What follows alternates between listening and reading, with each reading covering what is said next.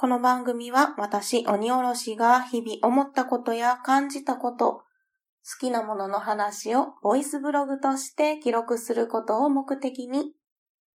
また少しでもお話上手になりたいなというささやかな野望を抱きながら、ゆるっとおしゃべりするポッドキャストです。改めまして、鬼おろしです。お弁当の蓋始まります。皆様いかがお過ごしでしょうか？そして本日お誕生日の方、おめでとうございます。新しい一年になりますように願っております。え今回がですね、88個目になりますね。多分、ナンバリング合ってると思います。はい、そして、おそらく配信する日が4月9日になるかと思うんですけれども、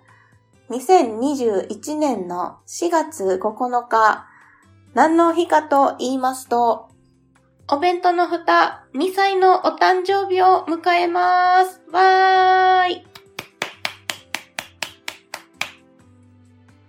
はい。2周年を迎えることとなりました。いやあっという間でしたね。うん、まあ、特に、意識をしてないと言ったら嘘にはなってしまうんですけれども、なんやかんやで、まあ、昨年の4月にも、あ、1周年経ったなって思ったし、今年もですね、この4月を迎えると2周年やなってことがありますね。ほんまにぼちぼちですけれども、ここまで続けることができました。えそしてこれからもですね、特に変わることなく続いていくんだろうなっていうところも思っております。でですよ、一応こういう節目と言いますか、そういうところではありますので、なんかしたいなとは思っていたんです。なんですが、年明けてから2月3月までですね。身の回りとしても気持ちの方でもバタバタしてしまいまして、何か企画をしようとは思っていたんですけど、準備がこううまくいかなかったんですよ。なんですが、一つだけぼーっと思っていたことがあるので、それをまず一つ発表しておこうと思います。えー、お弁当の蓋の今のアートワーク、えー、鬼おろしのキャラクターと、あと、おすずさんが、お弁当の蓋って書いてる、お弁当の蓋のところで、マイク持ったり、ヘッドホンつけたりしてるアイコンですね。こちらの原画があるんですよ。これを今回の2周年の企画としてプレゼントできたらなというふうに思っております。せっせこせっせこ色鉛筆でアナログな感じで描いたものですので、こちら大げさに言うと世界に1枚しかない原画でございまして、これをね、取っといてもいいんですけど、一応データとしては私は持っているので、まあ、もしですね、欲しいよって言ってくださる方がいるのであれば、これはどなたかにもらってもらった方が、原画もね、喜ぶんじゃないかなと思って、まあ、欲しい方がいらっしゃったら喜んでお送りしますので、ご応募いただければなと思います。ぐらいしか、これまでのですね、皆さんにこうお聞きいただいて、細々ながら続けてこれたことに対してのお返しができないんですけれども、まあ、そんなことを思っております。あ、あとですね、2周年のお祝いメッセージやお便りですね。いただけたら大変嬉しいです。はい。Twitter の DM や Gmail アドレス宛てにお便りいただきますと、ステッカーもお送りしております。ステッカーもですね、このアートワークと同じ絵にはなるんですけれども、そちらもですね、まだまだたくさんございますので、あ、そのご住所とかね、教えてもいいよっていう方がいらっしゃいましたら、お送りいたしますので、お祝いのお便り、メッセージもいただけますと、大変嬉しゅうございます。そうですね。このお話になったので、このまま今日はまたつらつらお話をしていこうかと思います。このね、2周年を迎えるにあたって、ずっとですね、リニューアルしたい病にもかかっておるんですよ。この1年間で大きく変わったことっていうのが、録音できる媒体が増えたんですよね。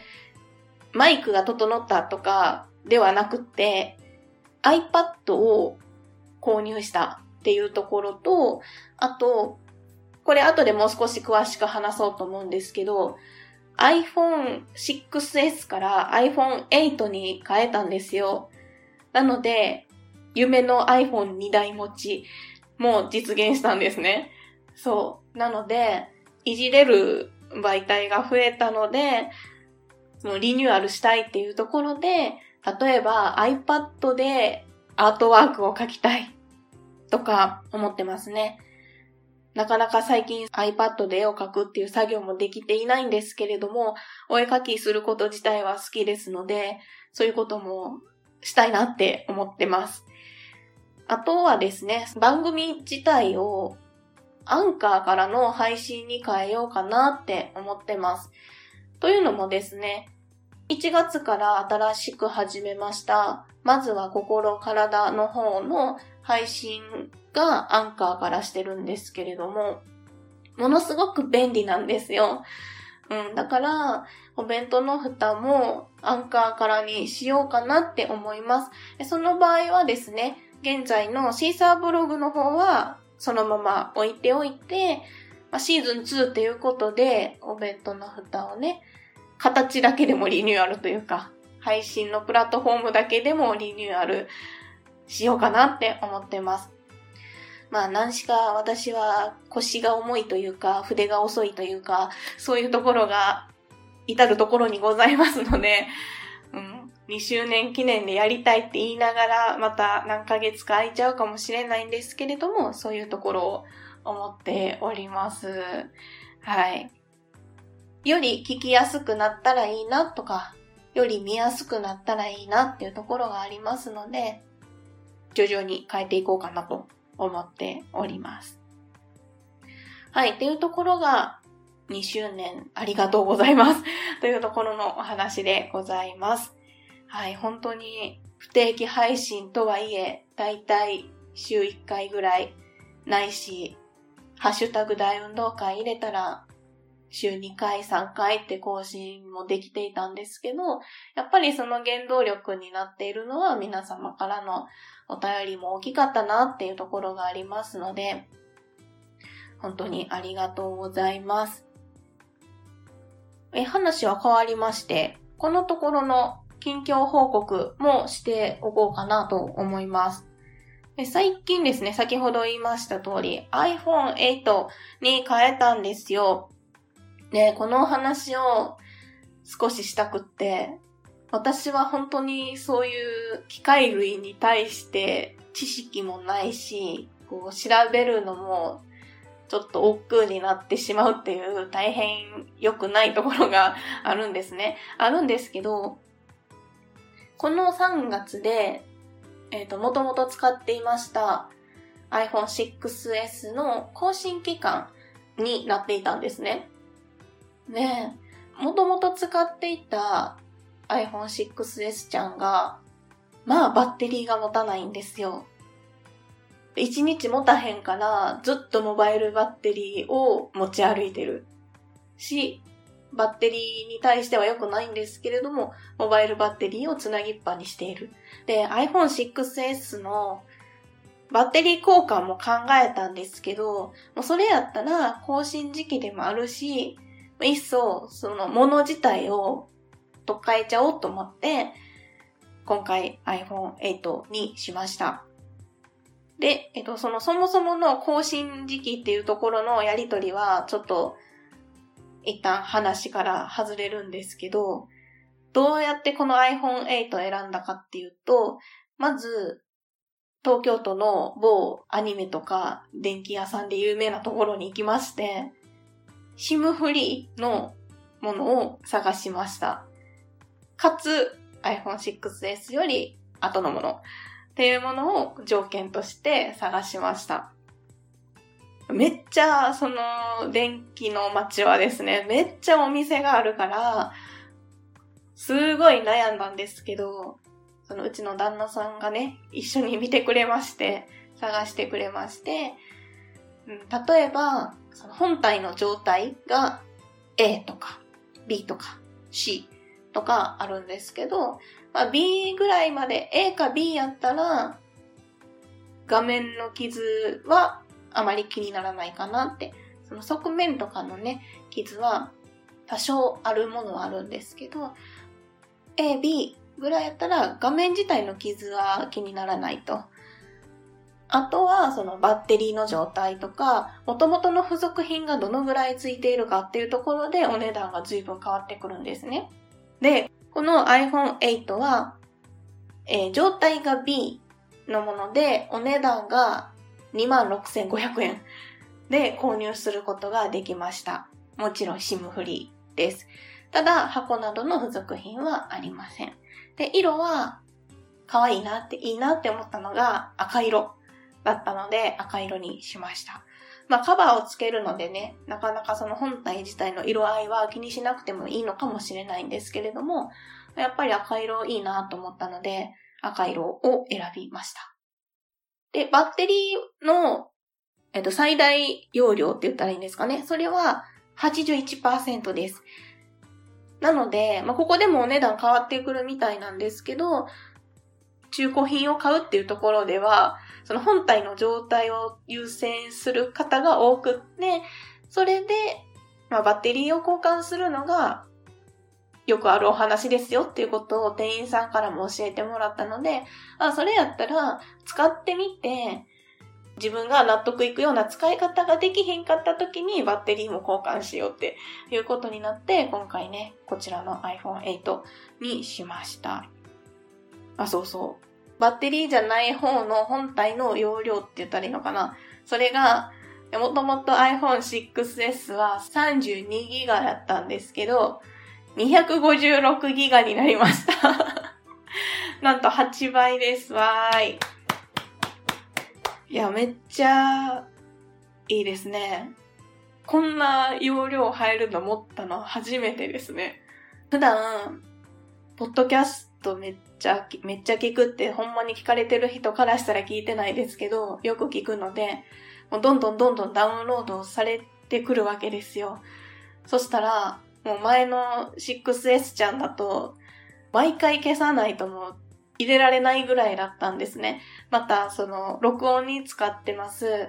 アプリの、その録音可能時間もガンガン削られていってたんですけど、今ですね、この iPhone 8 256GB の状態で、録音に使っているアプリの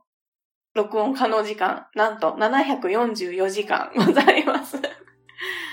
30日間ぐらい喋りっぱなしでも全然持つっていうぐらいですね。容量があって、もちろんそちらに全部使わないですし、消していくものもありますけど、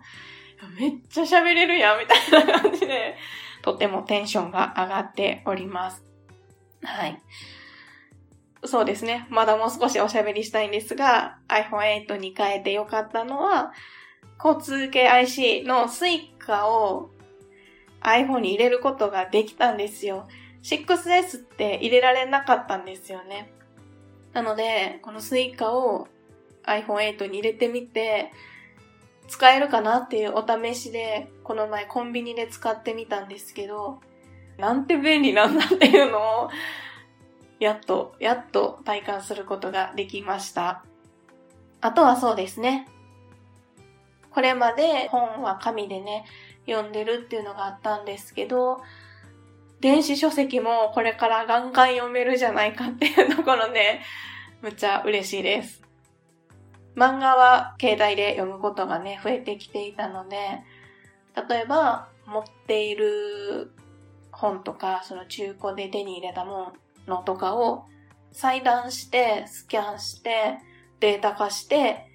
iPhone に入れるっていうことも可能になるので、そうするとね、また読めるものの幅が増えるなっていうところで非常に楽しみでございます。あとは先ほど言ったみたいに、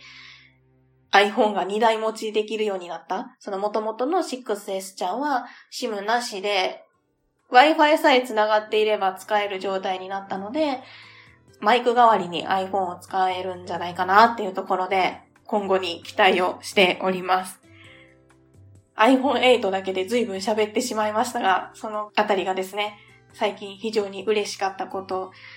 ですかね。あとはそうですね。全然話変わるんですけど、某水族館の年間パスポートを手に入れました。えどんな水族館かと言いますと、空飛ぶペンギンが見られるというと、わかる人にはわかる水族館なんですが、こちらの年間パスポートを手に入れました。え現在ですね、その新型コロナウイルスの影響で、水族館に限らず多くの施設が事前チケット制であるところが多いかと思うんですよ。なので、当日行っても入れない事前にちゃんとチケットをゲットしておかないと、当日、ふらっと寄って入ることっていうのが難しくなってるかとは思うんですね。まあ、それはもちろん密を避けるっていうのがね、あると思うので大事なことだと思うんですけど、もしね、行きたかったのに当日行ってみて、入れへんかったってなったら、やっぱり悲しいじゃないですか。で、その、某水族館っていうのが、歩いて行けるところなんですけど、それやったらば、その電車に乗らずとも行けるので、年間パスポートを購入しておいて、気軽に立ち寄れたらいいよねっていうところで、旦那さんが購入してくれました。先日、早速行ってみたんですけれども、朝一番に行ったら、全然混んでなかったですね。水族館っていう屋内でも、ゆったり見られるっていうのが非常に良かったです。そのさっき言った事前チケット制っていうところもあって、いっぺんにバーって集まることもきっと少ないんだろうなっていうところがあって、かつ朝一番で行ったから、まだね、その時間帯に行く人っていうのが少なかったんだろうなっていうところで、久しぶりに水族館を堪能しました。空飛ぶペンギンも見ました。いいですね。やっぱ海の生物。いや、かわいいかわいい。うん、かわいいし、綺麗やし、癒されます。私もともと泳ぐのが好きやったっていうのがあって、水を見るのが好きなんですよ。これ伝わるかちょっとわからないんですけど、その流れを見てるだけで、こうぼーっと見てるだけで、心がこうスッとするというか、そういうのがあるので、このね、水族館に行きたい時に行けるって、めっちゃ私にとっては、都合がいいというか、うん、ハッピーなことなんですよ。なので、このネムカンパスポートを手に入れられたっていうのは、とってもとっても良かったことですね。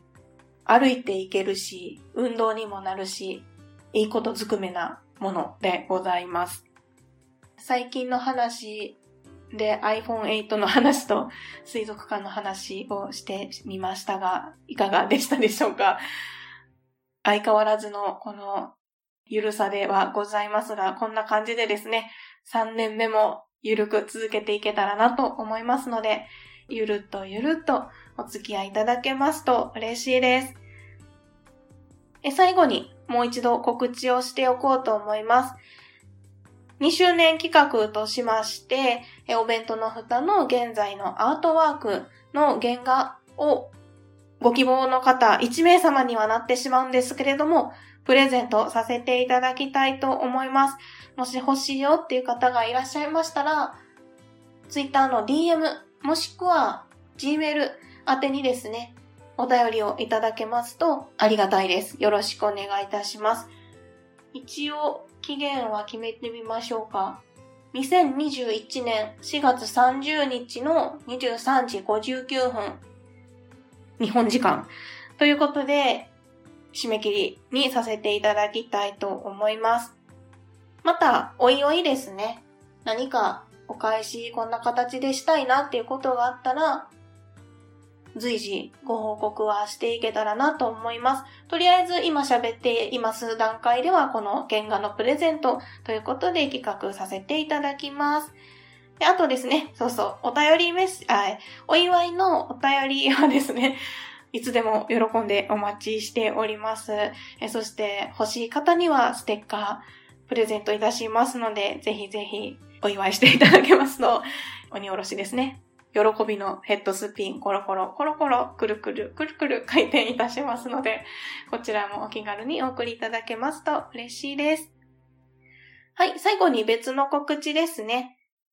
月間〇〇レポートというポッドキャスト番組さんに、私、鬼おろしがゲスト出演をさせていただきました。月間〇〇レポートはですね、ミカラジオを配信されていますミカさん。え、そして、冬のライオンと、えー、お後がよろしいようで、を配信されています、椿ライドウさんという方がね、配信されてます、ポッドキャスト番組でございます。そちらで、えー、ゲスト出演させていただきまして、東村明子先生のカクカクシカジカという作品について3人で楽しくおしゃべりをさせていただきました。本編の方がですね、4月4日の日曜日にすでに配信開始をされております。え、また、付録ということで、こちらはがっつりネタバレありになるんですけれども、4月14日に配信予定でございますので、こちら月間〇〇レポートの方もですね、またお聞きいただけますと嬉しいです。はい。88個目というところでも節目でございましたし、2周年というところでも、節目の今回は、相変わらずのあれこれ加減でお話をしてみました。